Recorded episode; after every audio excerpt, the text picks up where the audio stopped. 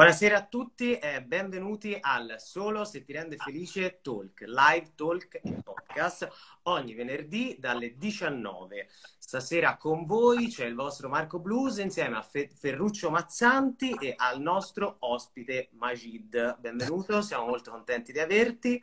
Salutiamo anche eh, Valerio e Giulia che in questo momento ci stanno salutando e spero vedendo. Quindi ciao Valerio e Giulia che fanno parte della nostra Big Family. Salutiamo anche Olga Campofreda che con noi, come avete visto nelle puntate precedenti, ha una rubrica che si chiama Xina tutta femminile e non solo, e anche Matteo Grimaldi che insieme a noi si occupa di fare dei contenuti e divulgazione. Ho detto tutto, ce l'ho fatta. Ovvia. Quindi, Ferru.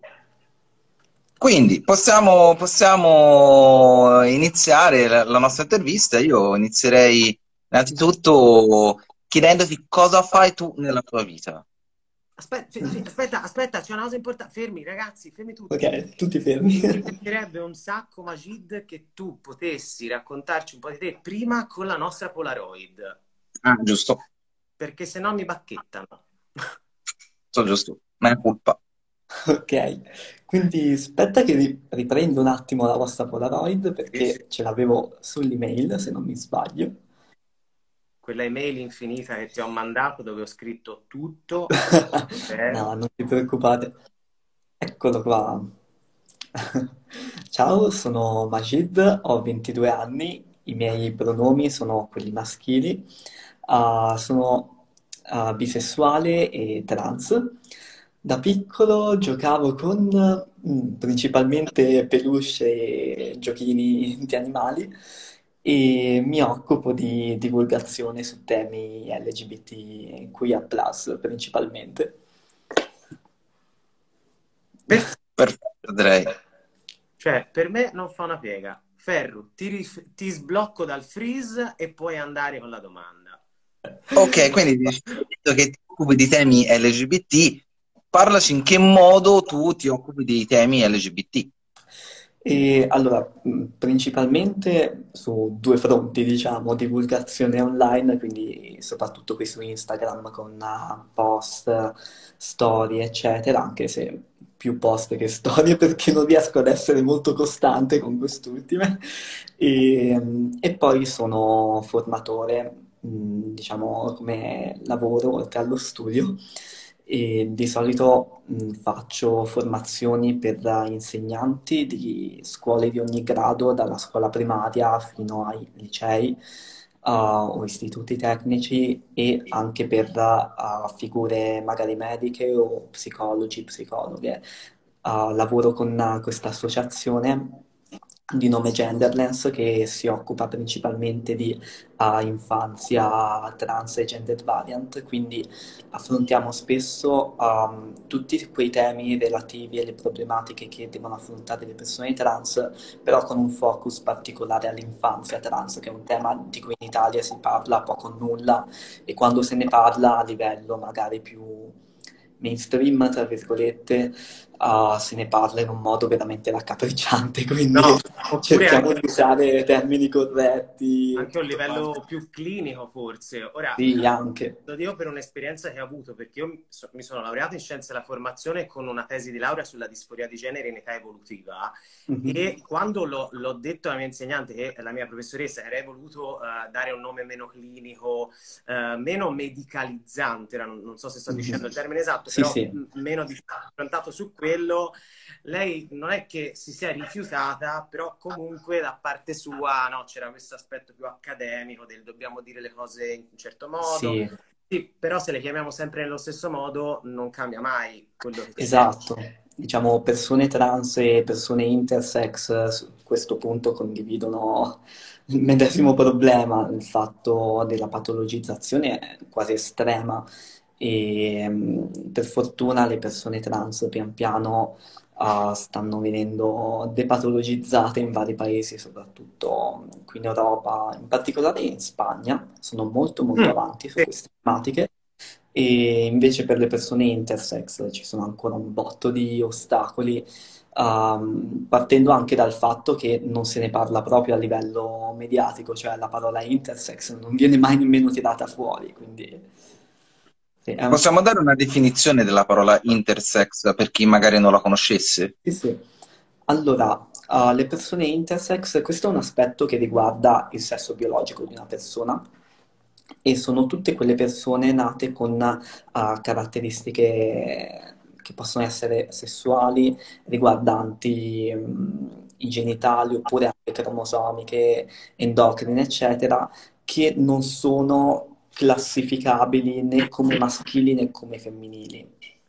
Esistono svariate forme di intersessualità uh, che possono manifestarsi in uh, diversi modi. Oltretutto le persone intersex sono anche molte. La percentuale è pressappoco la stessa delle persone con i capelli rossi. Ora penso che chiunque nella propria vita abbia incontrato almeno una persona con i capelli rossi e quindi allo stesso modo, ognuno di noi probabilmente ha incontrato nella propria vita una persona intersex, solo che tantissime appunto persone intersessuali, ad eccezione magari di quelle che hanno una forma di intersessualità più uh, visibile, come quelle che si manifestano a, a livello genitale, uh, molte non sanno nemmeno di esserlo. Io stesso sono una persona intersex e ho scoperto di esserlo per caso durante le visite che precedono l'inizio della terapia ormonale. La mia forma di intersessualità è una forma di tipo endocrino, quindi a livello ormonale, ecco. E voi dicevate prima che fondamentalmente è eh, scorretto analizzare il, il, il, fenomeno dell'intersessualità e della transessualità soltanto attraverso un linguaggio clinico medico. Secondo te qual è invece il linguaggio più corretto, più giusto che dovremmo tutti in qualche modo adottare al posto di appunto il freddo clinico, il linguaggio freddo, clinico e distaccato? Mm-hmm. Ma semplicemente un, un linguaggio più umano, nel senso che riguardi principalmente la, la, sfera umana della persona, senza stare a guardare tutti quegli aspetti fisici, corporei, uh, medici che uh, questa persona poi comunque porta con, uh, con sé. Il problema, diciamo, io come persona trans noto che spesso vengo visto soltanto per la mia transessualità, soltanto per il mio percorso di transizione, come se io fossi solo quello nella mia vita mentre invece sono molto altro, a, a, al di là delle, di tutte magari le etichette, le definizioni che posso darmi o che possono darmi, sono prima di tutto comunque una persona con tutti i suoi aspetti caratteriali, magari emotivi e tutto quanto, eppure per tante persone magari io rimango il ragazzo trans che sì, anch'io mi etichetto spessissimo come ragazzo trans e tutto perché um, quando lo faccio è una forma di rivendicazione del termine eh. e, um, che uso anche per, dare, per dargli un'accezione più, più positiva, ecco. Però um, tante persone usano quella, quel termine nei miei confronti come se io fossi soltanto quello. Certo, utilizzare magari anche il termine, come hai detto te, o me ne vengono a tanti altri rispetto anche a, a comunità o a minoranze, eccetera, eccetera, mm-hmm. anche per depotenziare il potere che ne avrebbero le altre persone che lo possono utilizzare sbagliandolo. Cioè, se io lo utilizzo, esatto. so esattamente cosa voglio dire, so chi sono e so cosa racchiuda. Se tu lo utilizzi, Mm, non lo so, cioè se lo utilizza un'altra persona non lo so.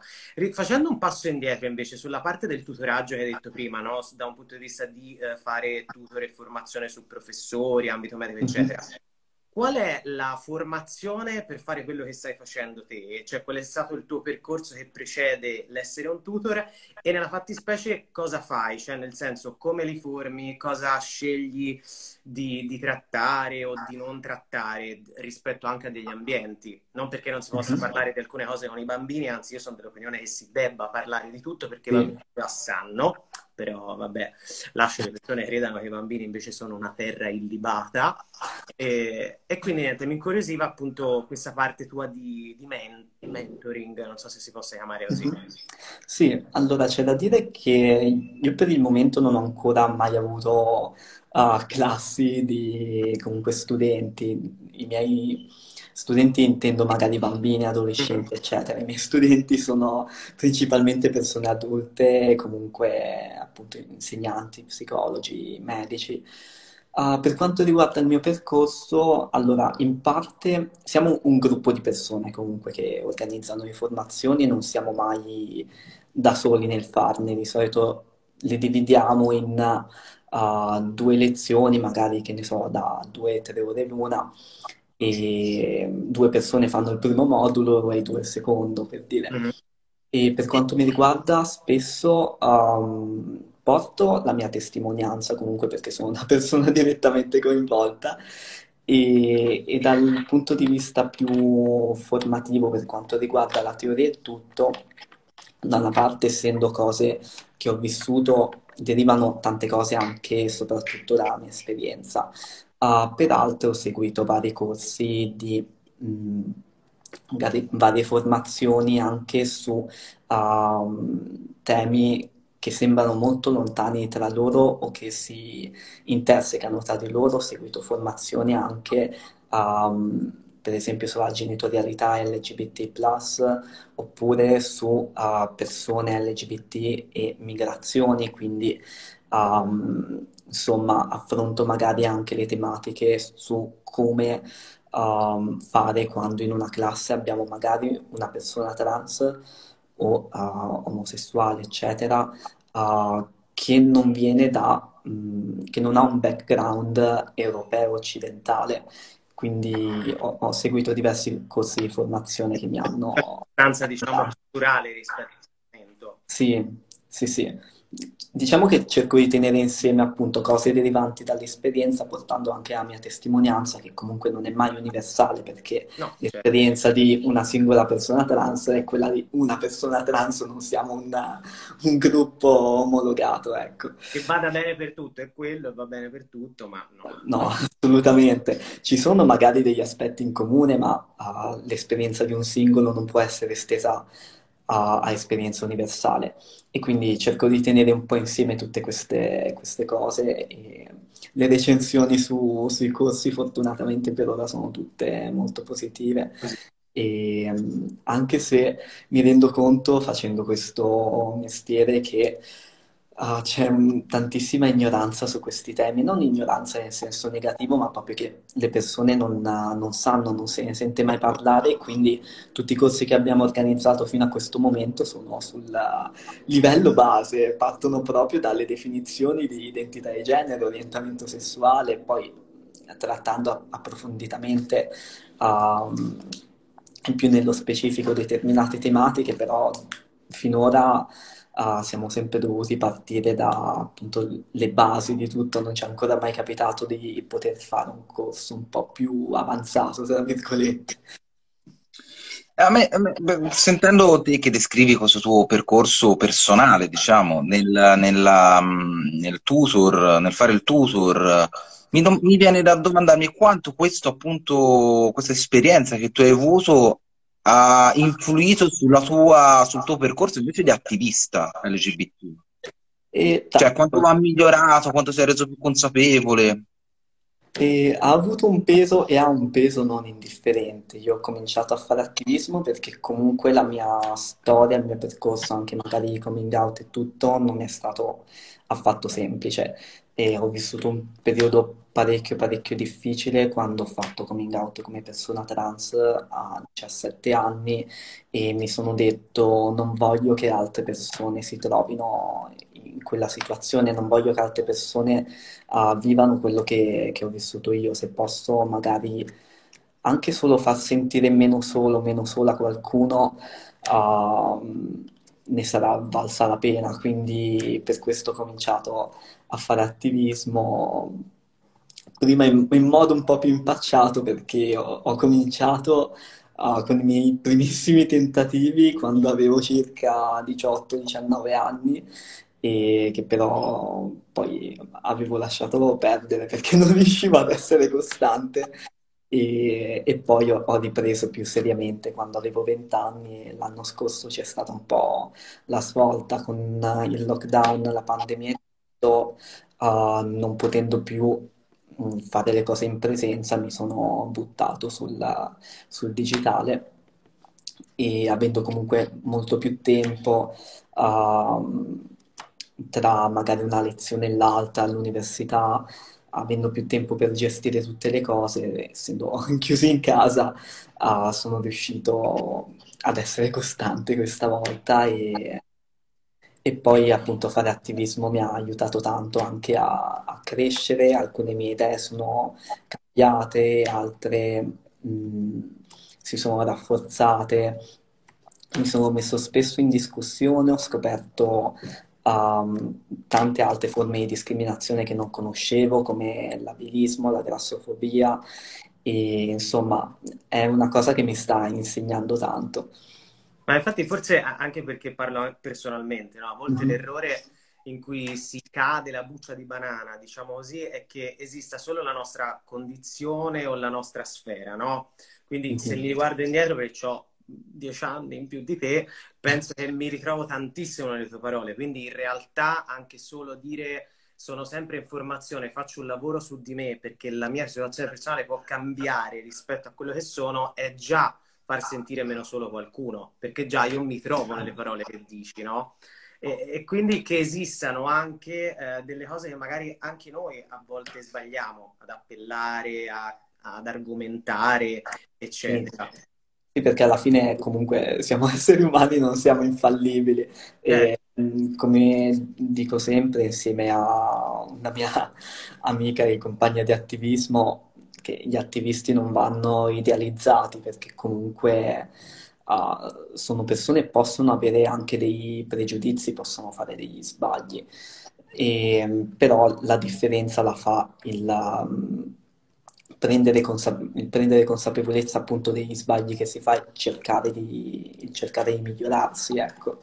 Sì, sì, certo, come un percorso in divenire, insomma, è sempre informazione, perché se tu vuoi fare l'attivista e non ti formi, molto probabilmente manca un pezzo. Eh, sì. cioè, manca. Anche perché poi le lotte sono tutte collegate tra di loro, è un altro, un'altra cosa di cui mi sto rendendo conto facendo attivismo, certo. non esiste una battaglia slegata da un'altra. Eh, prima ti hai detto l'università, poi, poi, ti lascio, eh, Ferro, però uh-huh. volevo levare questo dubbio, dubbio questo tarlo. Eh, l'università che tu fai, cioè tu cosa fai all'università? C'entra qualcosa con la parte dell'attivismo, della formazione, anche questa? Oppure sono, c'hai due mondi che si incontrano o non si incontrano? E, ma principalmente due mondi che sì, a volte si incontrano, a volte no. no. Studio filosofia all'università e... Ah Vero. Anche io ho studiato filosofia. Ah, dai. ecco, ma... ecco. allora. Cosa, cosa, cosa, studi? Cioè, quale diciamo, percorso, curriculum segui di filosofia? Se posso chiedere. E qua in realtà a Pisa non abbiamo un curriculum preciso. A me piace molto la filosofia comunque moderna e contemporanea, quindi va- vado tanto su quella.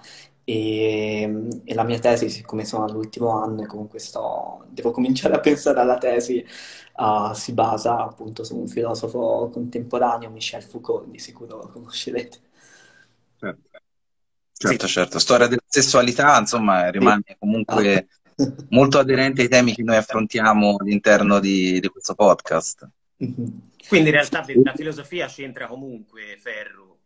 Sì, no, la filosofia, diciamo, la filosofia, Certo, il tema dell'intersezionalità e della definizione della sessualità è stato un tema che non è soltanto un problema appunto medico-clinico, ma anche filosofico. Cioè, tutte le volte che devi definire qualche cosa, in qualche modo rientri, se devi proprio definirla, rientri all'interno di un, di un, di un approccio, di un, puoi rientrare in una metodologia filosofica.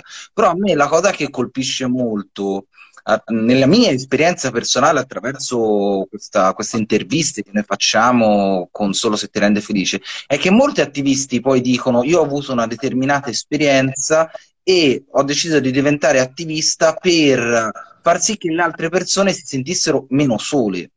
ed è questo, questo, questo proprio mh, mm, elemento di attività contro la solitudine che io trovo molto bella e, e veramente molto relazionale, umana. Cioè, Sì. so come... Eh, ho avuto modo di notare la stessa cosa, anche io leggendo magari diverse interviste ad altri attivisti, mm, ho visto che spesso davamo risposte molto, molto simili. Anche, anche perché questo lockdown ci ha aiutato moltissimo, penso, dal punto di vista introspettivo, no? A guardarci Sì. dentro e a cercare di capire cosa mancasse anche nel supporto che già davamo per scontato. Mm, esatto, ma poi appunto ci si è ritrovati a dover fare i conti con i propri pensieri perché comunque prima al massimo uno poteva uscire, distrarsi, fare qualcos'altro e poi ci si è ritrovati completamente chiusi in casa senza poter far nulla fuori se non la spesa o eventualmente, che ne so, andare dal medico, eccetera. E, e infatti una cosa che ho notato è che c'è stato un boom di, di coming out nel periodo del lockdown, perché appunto tante persone si sono ritrovate a fare i conti con i propri pensieri e magari um, diverse persone che prima rifuggivano da quello che provavano, eccetera, hanno avuto l'occasione di, di guardarsi dentro un po' più approfonditamente e quindi in molti hanno fatto coming out di conseguenza, o comunque hanno realizzato molte cose in più su se stessi. Certo. Beh, quasi una forma di meditazione. Però mi viene da domandarmi, tu hai fatto sia attivismo dal vivo che attivismo attraverso i social. Quali sono secondo te le principali differenze dei, dei due? Cioè, quanto cambia poi in definitiva la tua esperienza a farlo attraverso i social o dal vivo? E guarda, in realtà ho fatto molto più attivismo attraverso i social che dal vivo, perché ah, nell'attivismo dal vivo avevo cominciato da poco, quando poi c'è stato il lockdown e tutto. Avevo fatto qualche evento, tenuto qualche seminario insieme ad altre persone, ma non tantissime alla fine. Di sicuro i, i social permettono di avere un- una risonanza enorme, infatti comportano anche, secondo me, una responsabilità molto più grande rispetto all'attivismo dal vivo, che comunque la, la comporta in ogni caso. Però sì, secondo me questo è, questa è la differenza principale, ecco. E, e poi c'è anche questa, mh, come posso dire, si respira un'area di persone che cercano attraverso l'attivismo o nel contattare una persona che sia un po' più centrata su un Mhm. argomento, in modo che ci possa sempre, ci possano essere sempre più voci.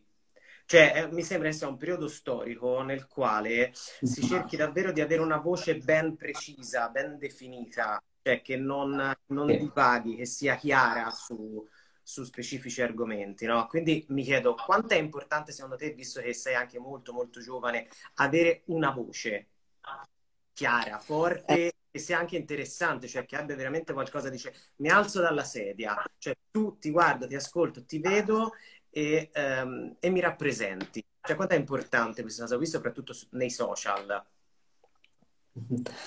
E è una bella domanda, secondo me è molto, molto importante anche perché appunto una singola voce, soprattutto sui social, ah, può dare inizio a veramente dei, dei modi, tra virgolette. Sì, Eh, e mm, possono portare fuori situazioni che prima magari erano celate. Una sola voce può fare tanto perché può veramente rompere ah, il silenzio su temi su cui prima c'era un sacco magari di, di omertà oppure temi appunto tabù di cui non si poteva, non si può parlare.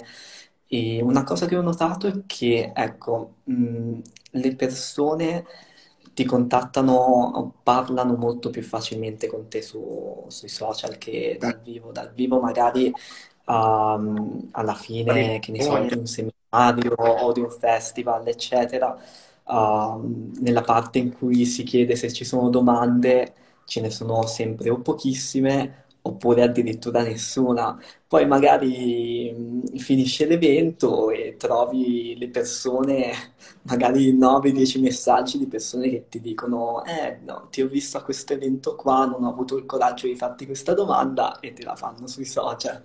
E mh, quindi sì, i social sono secondo me uno strumento anche con cui le persone uh, tendono a sentirsi molto più a loro agio perché comunque non c'è un confronto diretto e magari questo le rassicura, c'è comunque un, uno schermo di, di mezzo e perdono un po' quella, quel freno, quella timidezza che invece avrebbero dal vivo, nel bene e nel male, perché comunque il fenomeno poi delle shitstorm, eccetera, segue lo stesso meccanismo in pratica. O anche di commenti neg- molto, molto brutti, mi immagino. Esatto. Insomma, mm-hmm. sì, le persone... Sì, commenti che magari le persone non, non farebbero mai se ti hanno davanti dal vivo, non te lo direbbero mai in faccia, però sui social sentono che non hanno praticamente più freni. Sento proprio l'esigenza di non averli questi freni, cioè io esatto. Dico, proprio se ne dimenticano. E mh, posso ricollegarmi a una parola che ho detto prima facendoti questa domanda, poi ti lascio Ferru. Eh, ho utilizzato il termine movimento, che mh, io sui social, sul tuo, cioè sul tuo feed, sulle tue informazioni, eccetera, ho notato che tu sia, abbia fondato, poi correggimi se sbaglio, il Me Too Queer che sia un movimento. E quindi mi faceva molto piacere rispetto a poi le cose che si possono trovare da soli, che tu ne potessi parlare o spiegarcelo per quanto poi sia possibile in questo spazio, ecco. Mm-hmm. Sì, uh, diciamo che non lo, non lo chiamo ancora movimento per quanto mi riguarda perché comunque ha delle dimensioni ancora molto piccole, anche se ci sto lavorando perché vorrei creare una pagina proprio a tema intitolata proprio Me Too Queer in cui raccogliere le varie testimonianze. E al momento per me è principalmente un progetto che comunque ha già portato dei, dei risultati. Mm-hmm. E, um, praticamente da cosa nasce? Io un paio di anni fa mi sono ritrovato in una relazione tossica, praticamente era la mia prima relazione, quindi immagina quanto possa essere stata devastante. Uh, prima relazione, relazione tossica, ci sono stati abusi psicologici, ci sono stati abusi fisici, proprio violenza sessuale e um, quando poi ne sono uscito, dopo un, un po' di tempo, dopo aver fatto coming out come survivor, ho cominciato a cercare sul web delle storie che fossero simili alla mia, perché io sono stato abusato da un'altra persona che faceva e fa parte della comunità LGBT. Mm. E, e, quindi nel cercare altre storie come la mia mi sono reso conto che non ce n'erano, o ne trovavo molto poche o che seguivano comunque dinamiche differenti e mi sono chiesto ma possibile che sono l'unico possibile che solo io abbia avuto, vissuto una cosa del genere. E, e quindi ho, ho, diciamo, coniato questo, questo hashtag MeTooQueer proprio perché um, sull'onda del MeToo, quindi un po' per dire questo abuso, questa molestia, uh, questa violenza è capitata anche a me, queer, perché si è verificata um, in una coppia formata in, uh, da entrambe persone queer. E, um, e, da lì, quando l'ho lanciato, mi sono arrivate diverse testimonianze di persone che avevano vissuto cose molto simili. E um, qui c'è sempre un po' lo stesso ragionamento di, di quando si comincia a fare attivismo. Mm. Uh, dico una cosa, faccio un determinato coming out, eccetera, perché magari non, non, trovo altre testimonianze come la mia e non voglio che altre persone vivino la stessa situazione. E, e lì hanno cominciato ad arrivarmi varie testimonianze, varie persone che durante i confronti che avevamo capivano di aver subito anche loro violenze di questo tipo da altre persone queer. Quindi si è scoperchiato una specie di vaso di Pandora, ho visto altre persone che hanno cominciato a loro volta a scriverci magari degli articoli e quindi comunque ha avuto una piccola risonanza anche se sto ancora cercando di preparare tutta la pagina del progetto per farlo proprio partire perché sicuramente di storie di questo tipo ce ne sono tante ed essendo storie che riguardano comunque degli abusi che possono essere fisici, sessuali, psicologici, le persone ovviamente hanno anche paura a fare coming out come survivor, hanno paura a parlarne, infatti le testimonianze che ho raccolto, che raccoglierò poi quando le pubblico, sempre con il consenso della persona ovviamente, sono tutte in anonimo. Immagino che già per uh, le donne sia molto complicato riuscire in qualche modo a, a trovare degli ambienti sicuri dove poter affrontare una tattica come quella che ci stai descrivendo te, non oso immaginare come possa essere per, per, per i queer. È difficilissimo se non impossibile, perché alla fine per le donne è molto molto difficile, ma comunque ci sono delle strutture, ci sono i CAV, ci sono le case delle donne, comunque ci sono degli appoggi.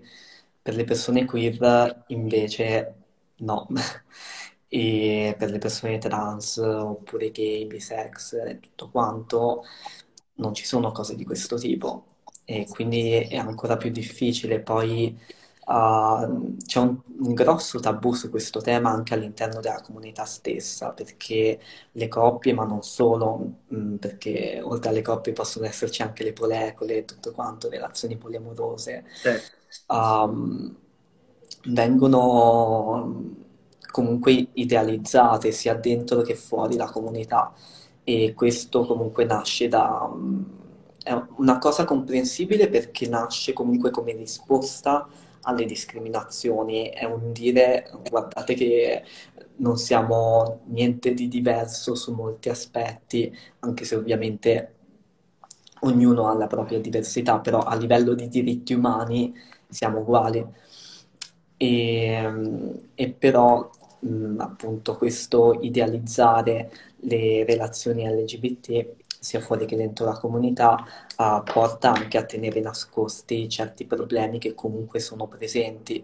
Si tengono nascosti proprio perché si ha paura in questo modo di porgere il fianco a tutte quelle persone omobi transfobiche che sfrutterebbero uh, questo tema per attaccarci, ma come dico sempre, alla fine una persona omobi transfobica ha un motivo per attaccarci lo troverà sempre, se non è questo sarà qualcos'altro. Quindi. Sì, sì, sì, è sempre, la, la, cioè, c'è sempre l'impressione, eh, lo, dico da, lo, dico da, ragazzo, da, da persona gay, cioè che eh, si arranchi sempre, no? Che tutte le volte si arriva a mhm. sbloccare un livello con, appunto, come dicevi te, con persone, chiamiamole omobi, transfobiche o persone banalmente ignoranti, bisogna, si debba da una parte spiegargli quale sia la situazione. Cioè, quindi se penso rispetto al movimento o al MeToo Queer di cui si stava parlando, che cosa, di che cosa si parli, quale sia lo stigma o cosa si viva all'interno di situazioni tossiche nel mondo queer e dall'altra parte si debba sempre ovviamente spiegare che questo non significa che quindi le loro tesi siano reali, ma esatto. che hanno sempre a che fare con delle persone che molto probabilmente non hanno un'educazione o sono mh, tossiche, nel senso che uh, vivono delle relazioni appunto tossiche. Quindi la, la, la, paura è che non si arrivi quasi mai a, a vedere una fine. Mm. Forse sono un po' troppo pessimista, però è, è, un po' così, forse, non lo so. Il eh. problema è che non si rendono conto che alla fine tutte le dinamiche che ci sono nelle relazioni etero, nel bene e nel male, ci sono allo stesso tempo anche nelle relazioni tra persone LGBT. Quindi certo. c'è niente di diverso da questo punto di vista. Possono esserci, sì, situazioni comunque belle, positive, sane, così come possono verificarsi situazioni veramente tossiche. Il fatto di appartenere a una minoranza discriminata o a una categoria discriminata non ci rende automaticamente persone migliori. Cioè possono esserci persone di merda anche nella comunità qui. Ah, anzi, certo, certo, assolutamente. Io invece mi domandavo, prima dicevamo che appunto parlarne, entrare in comunicazione e fare, diciamo, l'attività anche un modo per far sentire meno soli gli altri. Quindi mi domandavo, qual è stato il tuo percorso che ti ha portato in qualche modo a superare il trauma di una relazione tossica? E allora è stato un percorso veramente, veramente tosto. Mm, io non mi ero accorto subito di essere in una relazione tossica, nel senso sentivo che c'era qualcosa che non andava, ma non sapevo dargli un nome, non sapevo capire cosa fosse. e, e anche quando appunto sono stato violentato, io in quel momento non l'ho percepito immediatamente come uno stupro, perché anche gli stupri possono avvenire in modo magari un po' più subdolo e non essere immediatamente riconoscibili come tali. Fisicamente lo sentivo, perché fisicamente mi, mi, sentivo violato, però la mia testa si ripeteva che non era così, che magari una violenza sessuale era un'altra cosa, perché abbiamo sempre in mente un immaginario preciso su come de- debba essere, tra virgolette, una violenza sessuale. Ci immaginiamo sempre una persona estranea che non conosciamo, che magari ci assale in un uh, vicolo buio la notte, e quando invece sì, ovviamente queste cose accadono, ma non sono le uniche dinamiche, anzi la maggior parte delle violenze sessuali vengono uh, compiute da persone che abbiamo vicino e che conosciamo.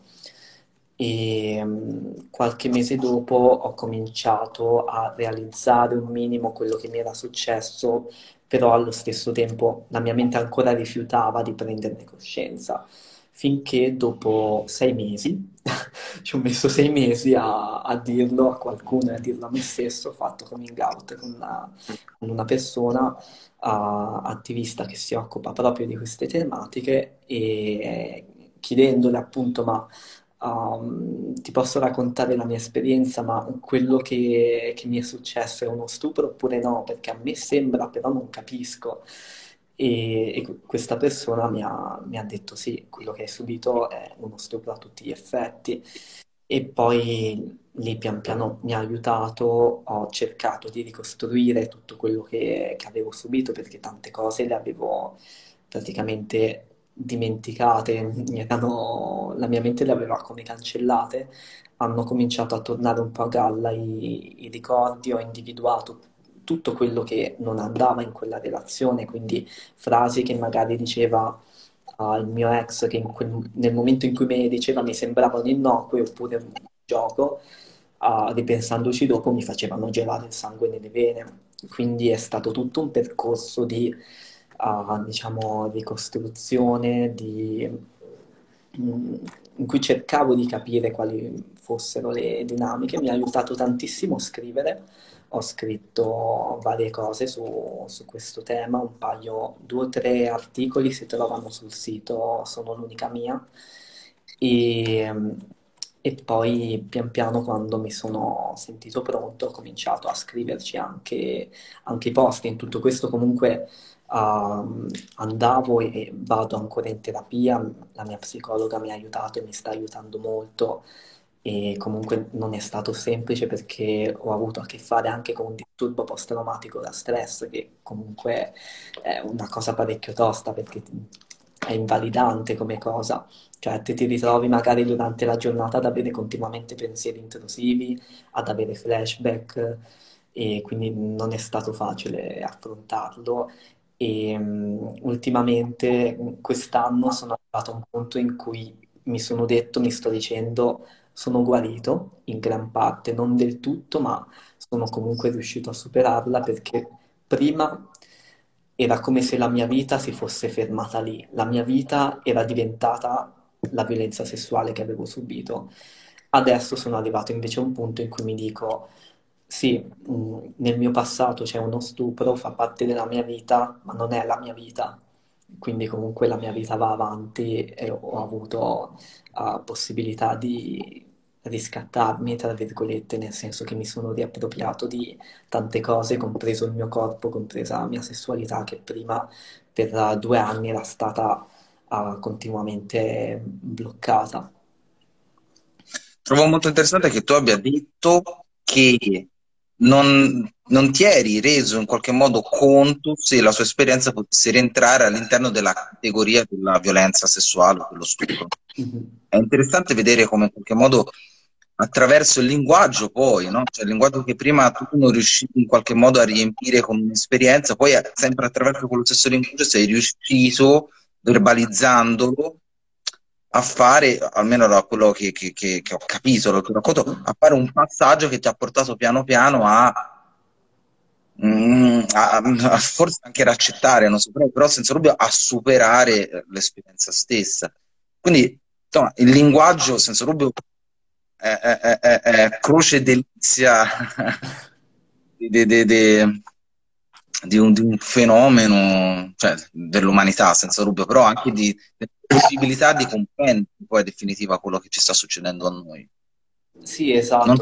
Il linguaggio è veramente alla base di, di, tutto ed è per questo che il dibattito, per esempio, sul linguaggio inclusivo è così importante e, e non è una, un dibattito da poco, non sono cose futili, perché attraverso il linguaggio noi descriviamo noi stessi, descriviamo la realtà che ci circonda. È come se noi creassimo anche la realtà attraverso il linguaggio, infatti a determinate strutture di potere, un de- determinato tipo di cultura, magari anche quella patriarcale, macista, eccetera, uh, si alimenta proprio e si fonda su un determinato tipo di linguaggio che, che viene usato. E quindi sì, le narrazioni poi sono anche molto importanti. Se noi abbiamo un'unica narrazione, massimo due, su che cos'è una violenza sessuale, tutto quello che esula da, da queste narrazioni o che non ha punti in comune con esse, anche se si tratta di violenza sessuale, in ogni caso non viene subito riconosciuta come tale perché appunto nel riconoscerla come tale noi andiamo a cercare le esperienze simili, andiamo a cercare i nomi di una determinata cosa, ma se troviamo sempre uh, una determinata narrazione che non rispecchia la nostra, che la rispecchia in pochi punti, che però non ci permettono di capire se quello che sentiamo noi sia vero o meno, eh, lì c'è, c'è, un problema. Sì, certo. E come... No, no, vai, fermo, vai, vai, no, no, no, vai, vai. E come si fa secondo te a smantellare, decostruire, combattere la narrazione, fra virgolette, egemone rispetto a tutte le altre, che poi in qualche modo ricade all'interno del patriarcato, della, della transfobia e via dicendo? Ma per quanto riguarda, per esempio, questo tema della violenza sessuale attraverso le testimonianze, perché comunque ascoltando uh, le altre testimonianze che mi hanno mandato, le altre persone, eccetera, mi rendevo conto che tanti punti erano in comune, quindi comunque c'era una linea rossa che collegava tutto. Però allo stesso tempo le situazioni, le testimonianze erano diverse l'una dall'altra e una determinata esperienza magari non aveva, non seguiva determinate dinamiche che seguiva una, invece l'esperienza di un'altra persona però appunto mh, facendo leggere queste testimonianze, uh, mettendo sul tavolo tutte le possibili dinamiche, tutte le possibili situazioni che possono verificarsi, di conseguenza si crea una narrazione nuova più completa, perché comunque um, si notano, è possibile vedere, leggere, um, vivere determinati aspetti che però mh, la narrazione predominante non, non comprende. Guarda, Ma... stavo leggendo appunto un commento che ci è arrivato adesso, mm-hmm. proprio per, uh, per, tutto quello che ci siamo detti, no? per dare un senso anche a quello che abbiamo fatto in questo momento. Di, un, di, questo, di questo, profilo sono l'uomo focaccina, quindi mi piace innanzitutto il, il nome, ah. che ci ringrazia, grazie di parlarne, penso che sia riferito anche rispetto alla storia di Majid. E questo è il senso, no? quando tu arrivi liberi in qualche modo l'argomento, no? Schiacci il tabù che c'è dietro, schiacci anche il tabù che ci regala la società, cioè un regalo del quale faremo sinceramente a meno. E infatti quando tu parli prima, apro una parentesi, innanzitutto ti volevo ringraziare per aver condiviso questa storia insieme a noi in questo momento, perché presumo che sia sempre comunque difficile, cioè uno elabora quanto può dentro di sé, ma è comunque difficile la, la rielaborazione no? continua del, di quello che abbiamo vissuto. Quello che avevo in testa quando parlavi era una parola, una parola era libertà, cioè il quanto sia anche fondamentale riuscire a parlarne per liberare quella cultura anche circa lo stupro, cioè quella cultura che ti dice come ne dovresti parlare, in che modo ti dovresti sentire. E invece quando ti verrebbe voglia di dire non me ne frega un cazzo di come ti senti te o di come la società vorrebbe che mi sentissi, e, e, quindi poi tutto questo eh, è quello che hai detto, cioè la mia storia è diversa, ma se ne parlo, se do dei punti di vista laterali, altre persone vengono fuori e la raccontano in un modo diverso e la ridefiniscono. Quindi eh, il mio è un esatto. grazie rispetto anche al grazie di questa persona che ci ha scritto e che ci ringrazia di averne parlato. Ecco, insomma, mi andava di, di dirtelo, ecco, mi andava veramente di fartelo sapere. No, grazie. E sì, è, è un po' come... Mi viene sempre in mente l'immagine della Ola negli stadi, no? Che magari cominciano e poi vedi quest'onda che, che continua con tutte le persone che, che si aggiungono. Alla fine, uh, se potessi riassumere tutto in un'immagine, anche quello che hai detto te adesso sarebbe questo. Beh, io invece mi domando... Bellissimo. Io invece mi stavo domandando, no? Tu dici appunto con le esperienze si va in qualche modo a distruggere la narrazione egemone, eccetera. Ma nelle varie esperienze differenti esistono dei pattern o comunque uno o più, non lo so, ricorrenti che fanno sì che ci sia un, un fenomeno che possa rendere immediatamente identificativo la violenza, lo stupro, quel che è, per chi magari ancora non è riuscito ad entrare all'interno di una definizione un pochino più elastica e ampia termine. Mm-hmm. Di certo, per quanto riguarda specificatamente la violenza sessuale, um, tutto si basa su una, sul consenso che fondamentalmente non c'è oppure viene manipolato perché è facile identificare una violenza sessuale quando magari una persona dice esplicitamente di no e l'altra continua, oppure è facile identificarla quando una persona ti aggredisce senza chiederti nulla. È più difficile invece uh, quando quel consenso viene estorto oppure manipolato, come è successo nel mio caso. Se uh, una persona dice di no e l'altra persona insiste finché quest'ultima poi non dice di sì, quel sì non è un sì, perché prima magari ha detto 15 volte di no e il sì che dice alla fine lo dice per sfinimento praticamente. E, e quello non è consenso, in quel caso è violenza sessuale. Oppure quando ci si ritrova anche costretti dalle circostanze, come è capitato a me, non è consenso, è sempre violenza sessuale perché se tu senti di essere costretto o costretta a fare una determinata cosa Mm, non solo dalle, magari, dalle parole, dalle intimidazioni di, dell'altra persona che possono esserci come non esserci, ma proprio dalla situazione che senti di non avere scampo, anche quella è una manipolazione della, del consenso. È, è, per questo che ho fatto fatica a riconoscerla, perché mi dicevo, eh, ma io non ho detto di no, cioè io comunque l'ho assecondato sperando che finisse tutto il, il, prima possibile, però anche lì le reazioni fisiche che ho avuto in quel momento erano molto diverse da quelle che avevo uh, in un rapporto in cui avevo dato il mio consenso. Comunque mi ricordo che mi distraevo con qualsiasi cosa, cercavo di focalizzarmi su altre cose che non fosse quello, che non fossero quello e io mi sono sentito proprio come se non avessi avuto altra scelta. E mi sono anche sentito in colpa perché mi sono detto, eh, però non ho reagito, però l'ho assecondato.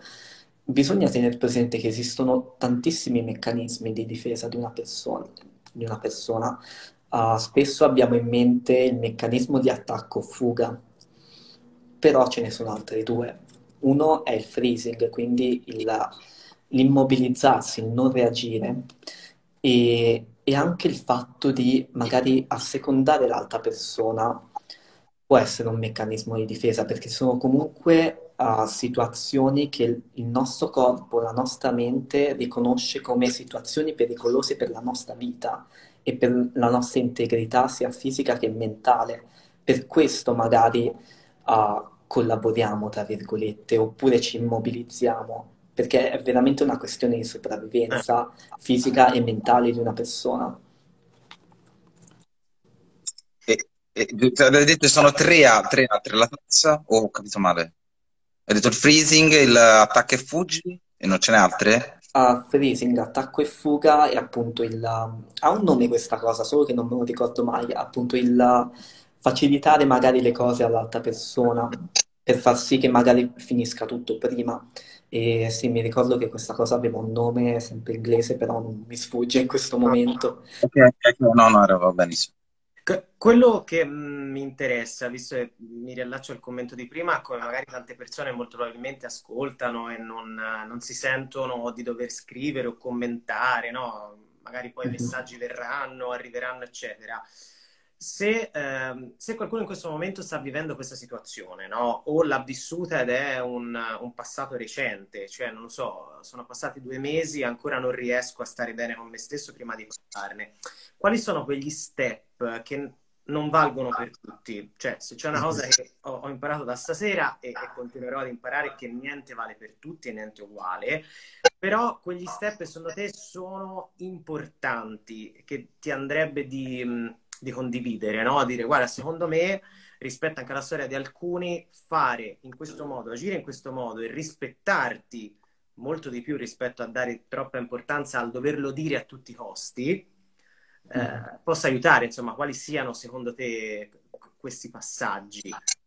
Allora, sicuramente prendere consapevolezza che qualcosa non vada, uh, anche se magari non si riesce a dare subito un nome a, a quello che proviamo o quello che abbiamo vissuto, è già comunque un grande passo in avanti, perché quando si è magari in una relazione tossica si è totalmente inconsapevoli spesso di quello che sta accadendo. Quindi eh, ecco, una cosa importante cercare in ogni modo di non rimanere isolati. Una mm. cosa che mi ha salvato è il fatto che, um, fatto che io abbia cercato di rimanere praticamente aggrappato con le unghie e con i denti ai miei amici e nonostante il mio ex mi parlasse male di loro, probabilmente per cercare di allontanarmi da loro. Questa è una cosa tipica delle persone tossiche e abusanti, il cercare di isolare l'altra persona, di allontanarla dalle sue amicizie, dai legami familiari, eccetera. Infatti è importante avere sempre qualcuno, anche solo un amico o un'amica di riferimento con cui poter parlare, quindi fare attenzione a non rimanere isolati, anche se comunque mi rendo conto che non sempre è così facile come a dirlo, perché soprattutto quando entra in gioco la violenza psicologica si ha un impatto molto forte sull'autostima di una persona che di conseguenza taglia i punti con tutti perché crede di non essere abbastanza oppure l'altra persona ha convinto che uh, nessuno la vuole, eccetera. Quindi non rimanere isolati, cercare di mh, mm, guardarsi dentro, comunque non avere paura o comunque troppa paura perché avere timore è comunque normale in queste situazioni, di um, guardare in faccia quello che, che, proviamo, le nostre emozioni, come ci sentiamo. Un'altra cosa che può aiutare è la musica, mm. il rivedersi nei testi delle canzoni, per esempio quando ho fatto coming out come survivor, uh, proprio il, il, mio realizzare in tutto e per tutto di essere stato in una relazione tossica uh, è stato quando ho ascoltato Crudelia di Marrakesh. Cioè, quella canzone era praticamente la descrizione perfetta, ad eccezione solo di un paio di strofe, di tutto quello che avevo vissuto. Cioè, io mi rivedevo in ogni parola e lì diventa veramente palese cosa cosa c'è che non va in una... Cioè, come è stato dire, mi sono sentito, cioè questa canzone parla di quello che ho vissuto, per cui mi sta dicendo delle cose che magari non ti stavi neanche raccontando, cioè che esatto. non ti raccontavi, non, non, le facevi uscire esternamente, no? Mhm. Perché è un po' come se qualcuno ti raccontasse la tua storia da fuori. Esatto. Come se tu potessi vedere la tua storia dall'esterno. È vero. Um, Crudelia di Marrakesh è una canzone veramente molto molto forte. Ascolterò. Mm, l'ascolteremo. Non, non, l'ascolteremo perché non la conosco, cioè conosco Marrakesh ma non conosco la canzone. È tosta come canzone, soprattutto perché è stato vittima di queste violenze, ascoltarla è veramente un pugno allo stomaco ogni parola, però comunque si aiuta tanto di vedersi nelle canzoni, o perlomeno a me ha aiutato. Beh. E poi quando mh, mm, ci si sente parlarne con, uh, con qualcuno, può essere un amico, può essere un familiare di cui ci fidiamo e che sappiamo che non, uh, che non ci giudicherà in modo negativo, perché purtroppo, come sappiamo, il victim blaming nella società è molto diffuso, la colpevolizzazione della vittima e tutto, sono meccanismi che fanno tutti parte di quella che viene chiamata cultura dello stupro. Certo di cui è intrisa la società e se non abbiamo nessuno a cui parlarne comunque ci sono delle persone sui social che sono un punto di riferimento per esempio c'è Sveva Basira che, Basira, che è la persona che, la che seguo, conosco, sì, la, la, eh, sì. conosco sui social, insomma, non conosco lei personalmente, ma insomma... Sì. Eh, l'amica di cui parlavo prima, con lei, cui ho fatto il primo coming out, è lei. Ok.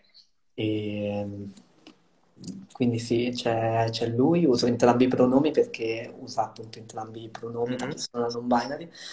E mm, poi vabbè, mm, ci sono anch'io, posso essere appunto un punto di riferimento, poi ci sono altre persone magari molto molto più conosciute, come ad esempio Carlotta Magnoli, uh, che ha appunto scritto e pubblicato da poco un libro Maledetta sfortuna proprio su queste tematiche, su come riconoscere la violenza di genere, anche informarsi, leggere post, libri, uh, siti, articoli di questo tipo che parlano di queste tematiche può aiutare perché appunto, come dicevo prima, ci aiuta a rivederci nelle parole di, di qualcun altro, a ritrovarci in quelle parole e di conseguenza a riconoscere le nostre esperienze.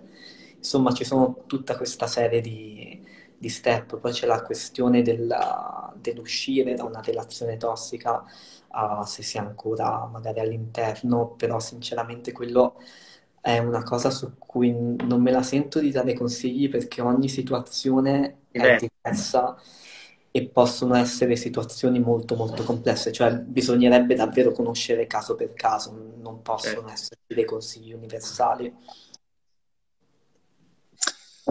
E ora faccio una specie di piccolo salto, ma secondo me poi tutto in realtà è abbastanza legato. Cosa ne pensi un po' del fallimento che il DDL Zan ha, ha purtroppo mm, subito qualche settimana fa e anche cosa, ora qui dovremmo fare politica, però anche cosa ne pensi di quella, quella reazione che alcuni senatori hanno avuto in Parlamento?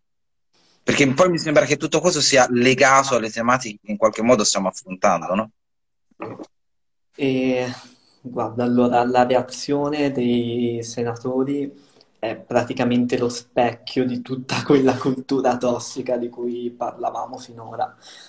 E perché comunque tutte le violenze poi hanno la stessa matrice, che è il patriarcato, l'eterocis normatività, deriva praticamente tutto, tutto da lì. E la classe politica si è mostrata per, per quello che è, ci siamo appunto mostrati come uno Stato che comunque non ha interesse nel tutelare i diritti umani delle persone perché di questo si tratta. E oltretutto con un modo di fare molto ipocrita perché a- abbiamo il coraggio di fare tanti bei discorsi, di dipingerci come uh, un paese civile molto più avanti magari di altre realtà, altri paesi, eccetera, e poi praticamente su certe se- tematiche siamo allo stesso livello fondamentalmente, solo che siamo più bravi a nascondere la polvere sotto al tappeto, come dico sempre. E ehm, quindi sì, mh, c'è da dire che è vero che il nostro nemico, il nemico principale della comunità LGBT è comunque, dal punto di vista politico, di classi politiche, è sicuramente la destra, le destre estreme e tutto, però c'è anche da dire che al Senato la maggioranza aveva i numeri per far passare il DDL Zan. Se è stato bocciato, se è stato ucciso, significa che anche persone che facevano parte di quella maggioranza che diceva di essere nostra alleata, anche loro hanno votato contro, perché altrimenti sarebbe passato. Quindi siamo anche stati traditi da una determinata classe politica. Poi c'è da dire che il DDL Zan non era perfetto e anzi es- escludeva tante tante persone, non tutelava le persone non binary, asessuali, intersex. Mm, hanno fatto compromessi su compromessi che alla fine avevano portato a un risultato anche molto molto scarno e deludente, però era comunque una tutela in più. L'unica cosa forse positiva di tutto questo, tra virgolette, è che appunto abbiamo la possibilità di fare pressione affinché venga presentato un nuovo disegno di legge, questa volta veramente inclusivo e senza compromessi, anche perché tantissimi compromessi sono stati fatti soprattutto sulla pelle di noi persone trans e um, siamo proprio visti come sacrificabili dalla, dalla politica e dalla società. Sì, no, esatto, cioè come se non... eh, Sì, tagliando una fetta di, una fetta di, di persone che fanno parte di una comunità, ma sono dei politici, secondo me la, la maggior parte di quelli che- di cui parlavi, che non, non conoscono neanche quella fetta di comunità. Cioè, e quindi se tu non ti metti nei panni dell'altra persona, eh, puoi scrivere anche delle cose belle in realtà. Però mi manca quel, quello switch in cui tu ci credi, in cui poi Esatto. succedono delle cose che, eh, che mi portano a. Quindi io spero che, mh, a parte essere incazzato anch'io, ma vabbè, ci rispa- mi risparmio tutta la che potrei fare, ma che questo movimento che ci ha visto poi scendere in piazza in realtà eh, capovolga anche quella roba che, eh, di cui parli te, cioè che era a metà, cioè che era un'incognita, che era un X, che in realtà dovrebbe essere sviluppata in modo diverso. Quindi forse ogni male Esatto. non viene per nuocere, però magari siamo anche stufi, insomma, no? Di, Esatto, sì. di Comunque un'altra cosa è che um, un eventuale nuovo disegno di legge dovrebbe essere soprattutto preventivo piuttosto che punitivo, perché ah, sì, è vero, il DDL ZAN comprendeva al suo interno anche magari progetti nelle scuole, all'istituzione del 17 maggio come giornata contro l'omobi, lesbotransfobia, eccetera. Però era molto più punitivo che preventivo. L'approccio Certo. punitivo può funzionare sul breve termine, ma non sul lungo termine. termine. Cioè, si deve agire in modo che queste discriminazioni e aggressioni non avvengano piuttosto che essere punite dopo. Il problema è che per far questo dovremmo mettere praticamente in discussione tutta la nostra cultura che comunque ha radici patriarcali, dovremmo mettere in discussione quel sistema lì e la classe politica non vuole mettere in, in discussione quel sistema lì. No, ho come l'impressione che non voglia. Perché eh, si alimenta proprio con, con quello e vive su quello fondamentalmente, quindi devono essere proprio battaglie tras- trasversali portate avanti dai movimenti, dalle persone, perché comunque non dobbiamo nemmeno aspettare che sia lo Stato che, che ci tuteli, uh, possiamo fare molto anche, anche noi, creare una comunità che sia davvero una comunità, una rete che si autosupporti, cioè noi stessi possiamo fornire, uh, formare una rete e supportare le altre persone. Sì, certo, ma mai come adesso, secondo me il senso di comunità dovrebbe farsi sentire molto, molto, molto alto, richiamare anche persone che magari sono della comunità ma non si sono mai sentite, non lo so, magari perché vivono anch'esse un privilegio personale rispetto a condizioni personali, eccetera, di farsi sentire, ecco. Allora, a me dispiace tantissimo perché sono argomenti di cui parlerei a, a, a dritto Ore. Sì, delle ore. parlare. Sì, sì, cioè abbiamo scalfiso. Però siamo in Però, però prima, prima, di salutarci c'è un'ultima domanda che noi, diciamo, non solo tradizione, ma anche per uh, sincero interesse, eh, facciamo sempre. Cioè, se ci puoi consigliare qualche libro. Allora, a parte qualcuno ce l'hai consigliato, mi, però... mi sono già scritto, eh, in realtà sono un uomo multitasking. Ho scritto... Allora, per quanto riguarda libri, ce, ce ne sono tantissimi su svariati temi. Ecco, un libro che, per quanto riguarda il mito queer, l'unico libro italiano che affronta questa tematica è un libro che si intitola uh, Nella casa dei tuoi sogni. Adesso non mi ricordo sinceramente il nome dell'autrice, ma se mi date un secondo lo vado a prendere perché ce l'ho lì. Posso andare a prendere così vi faccio Sì, vedere. no.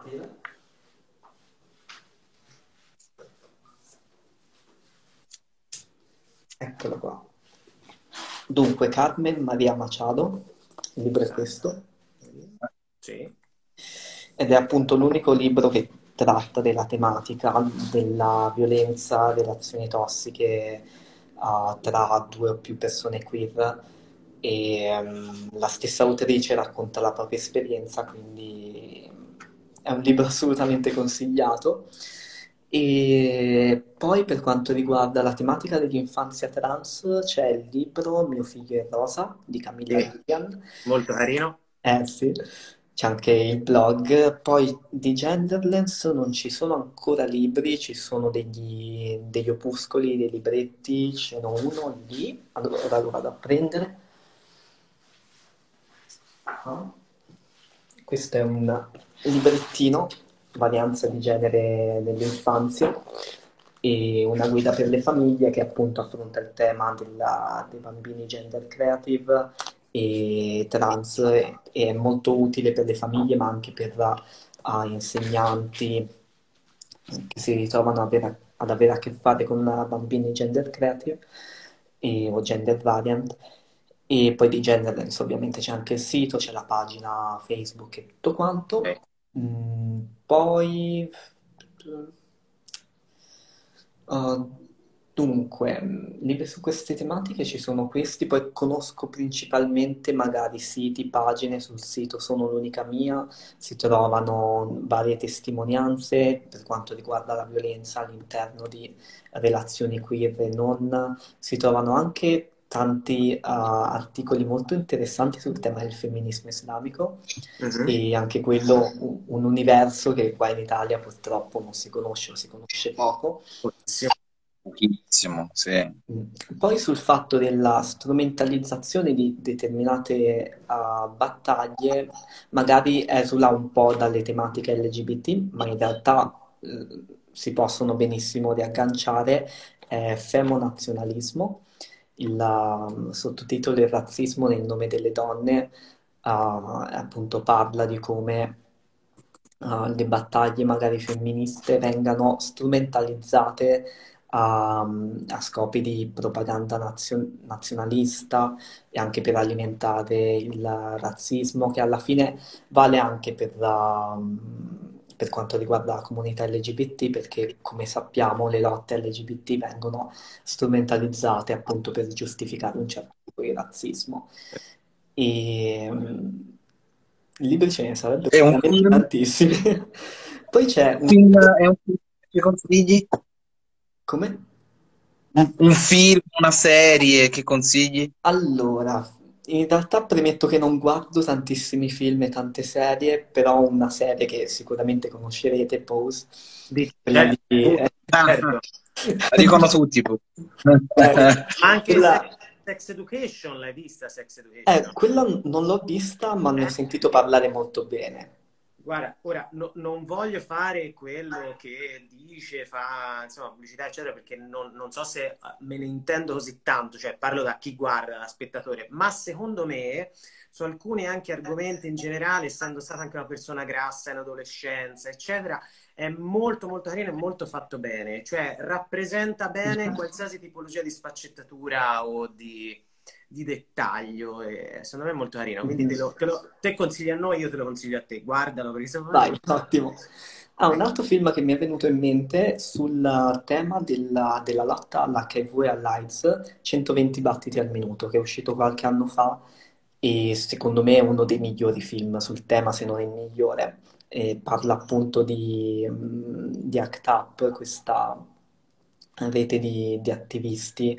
Um, ACT UP è presente sia negli Stati Uniti che a Parigi, il film, il film è ambientato a, a Parigi. E oltretutto, se non mi sbaglio, il regista stesso faceva parte di ACT UP, quindi Ah. è, è proprio un film, ma allo stesso tempo anche un po' un documentario. Mhm. E, ed è molto molto accurato. Mm. Bello, io mi sono scritto tutto, eh? Mi sono scritto tutto, mi sono appuntato e quindi ora condivideremo. Senti, ti faccio l'ultima domanda, che è un po' sempre nel nostro, nel nostro stile. Cosa fai oggi per essere felice? Così. Così debotto. E... Ma eh, cerco di dedicare un po' più di tempo a, a me stesso perché comunque è una cosa che non sono abituato a fare e quindi ci sto provando e poi vabbè cerco di fare quello che, che mi fa stare bene, stare con, la- con i miei amici e dedicarmi, dedicarmi anche a progetti che mi stanno a cuore, come appunto quelli dell'attivismo, nonostante a volte sia un po' stancante perché nell'attivismo online, a differenza di quello nella vita di tutti i giorni fisico, diciamo, non stacchi mai, non stacchi mai perché l'attivismo magari nella vita reale, sì, fai un evento e poi dopo l'evento stacchi, però in quello online invece sei sempre Sui collegato. social sei completamente reperibile a qualsiasi... Eh, è un full time, proprio in tutti i sensi. Bene, allora, Beh, noi ti ringraziamo tantissimissimo, veramente, Ah, grazie a voi. di averci è stato un vero piacere parlare con te. Davvero. È stato un piacere, ti ringraziamo e vogliamo ovviamente ricordare che venerdì prossimo, sempre dalle 19, ci sarà una un'altra storia. Ti ringrazio ancora e noi concludiamo sempre con una frase, proprio il nostro, il nostro totem eh, per, per, quanto ci riguarda, se ti rende felice è non c'è niente di più rivoluzionario che essere felici.